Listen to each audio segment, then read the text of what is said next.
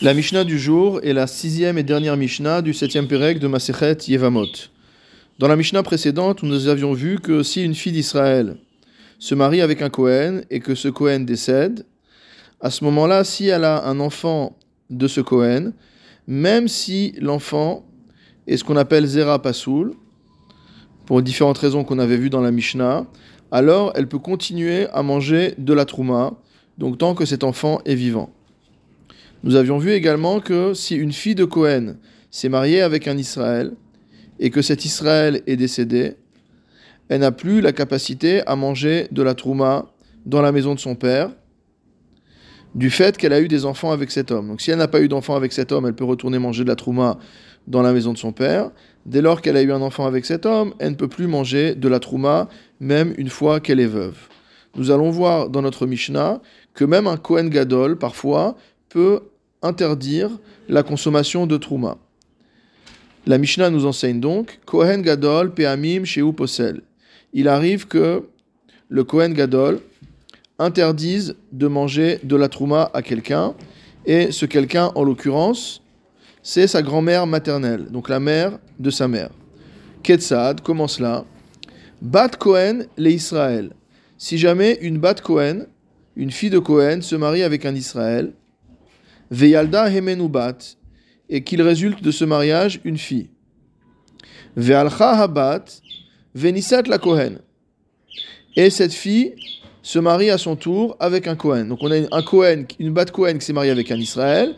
Ils ont une fille. Cette fille se remarie elle-même avec un Kohen. Donc comme sa mère était Kohen et son mari est Kohen. Veyaldu hemenu ben. Et donc cette fille et ce Kohen ont un enfant mâle, un garçon. Umshamesh al Cet enfant est digne d'être Kohen Gadol, mot de se dresser pour aller servir sur l'autel. Ma'achil ou et. Dans un tel cas, il va permettre à sa mère de manger de la trouma, mais il va interdire à la mère de sa mère de manger de la trouma. De quel cas parle-t-on? On parle du cas où le mari de la Bat Israël est mort.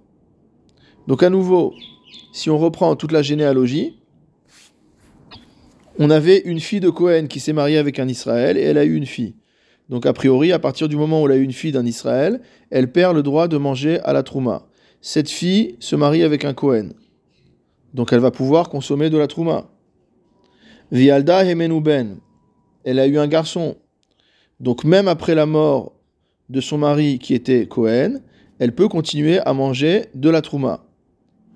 Donc ce fils qui est Raouliot Kohen Gadol, qui peut être Kohen Gadol, permet à sa mère de continuer à manger de la trouma, puisqu'elle a un enfant vivant de son mari qui était Cohen. Alors maintenant, pourquoi Possel et M Imo pourquoi il interdit maintenant à la mère de sa mère de manger de la trouma?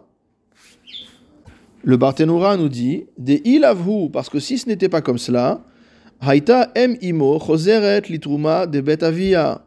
Elle pourrait retourner, dire si on ne considérait pas le fait qu'il y a un petit enfant qui est viable, alors c'est comme si la grand-mère n'avait pas de descendance, et à ce moment-là, elle pourrait retourner manger de la trouma de la maison de son père, Leachar mitad bita, après la mort de sa fille. Vecholzman shikayam, chez tant que cet enfant est vivant, ena choseret litrouma, elle ne peut pas retourner manger de la trouma, dirti vezera enla. C'est uniquement dans le cas où il n'y a pas de descendance qu'elle peut retourner manger la trouma de la maison de son père. Ayen alea, regarde là, o bat bat habat, soit elle a une fille de sa fille, o ben ben haben, ou alors elle a un fils qui est le fils de son fils, o bat bat haben, ou alors il y a une fille qui est la fille du fils, atzov koladorot, jusqu'à la fin des générations. C'est ça que nous dit là-bas l'Agmara. C'est-à-dire que le fait que le petit-fils soit vivant a un double effet. Lorsque sa mère était vivante, bien que la mère était une fille d'Israël, mais comme elle s'est mariée avec un Cohen et qu'elle a un fils vivant, elle peut manger de la trouma.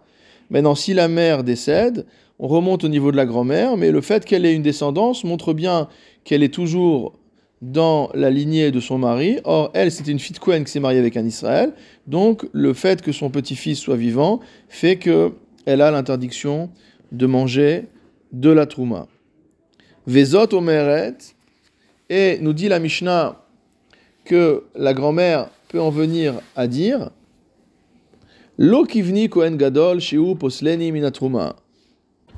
Que ne se multiplie pas des enfants tels que mon petit-fils, qui est Kohen Gadol, et qui m'interdit de manger de la trouma.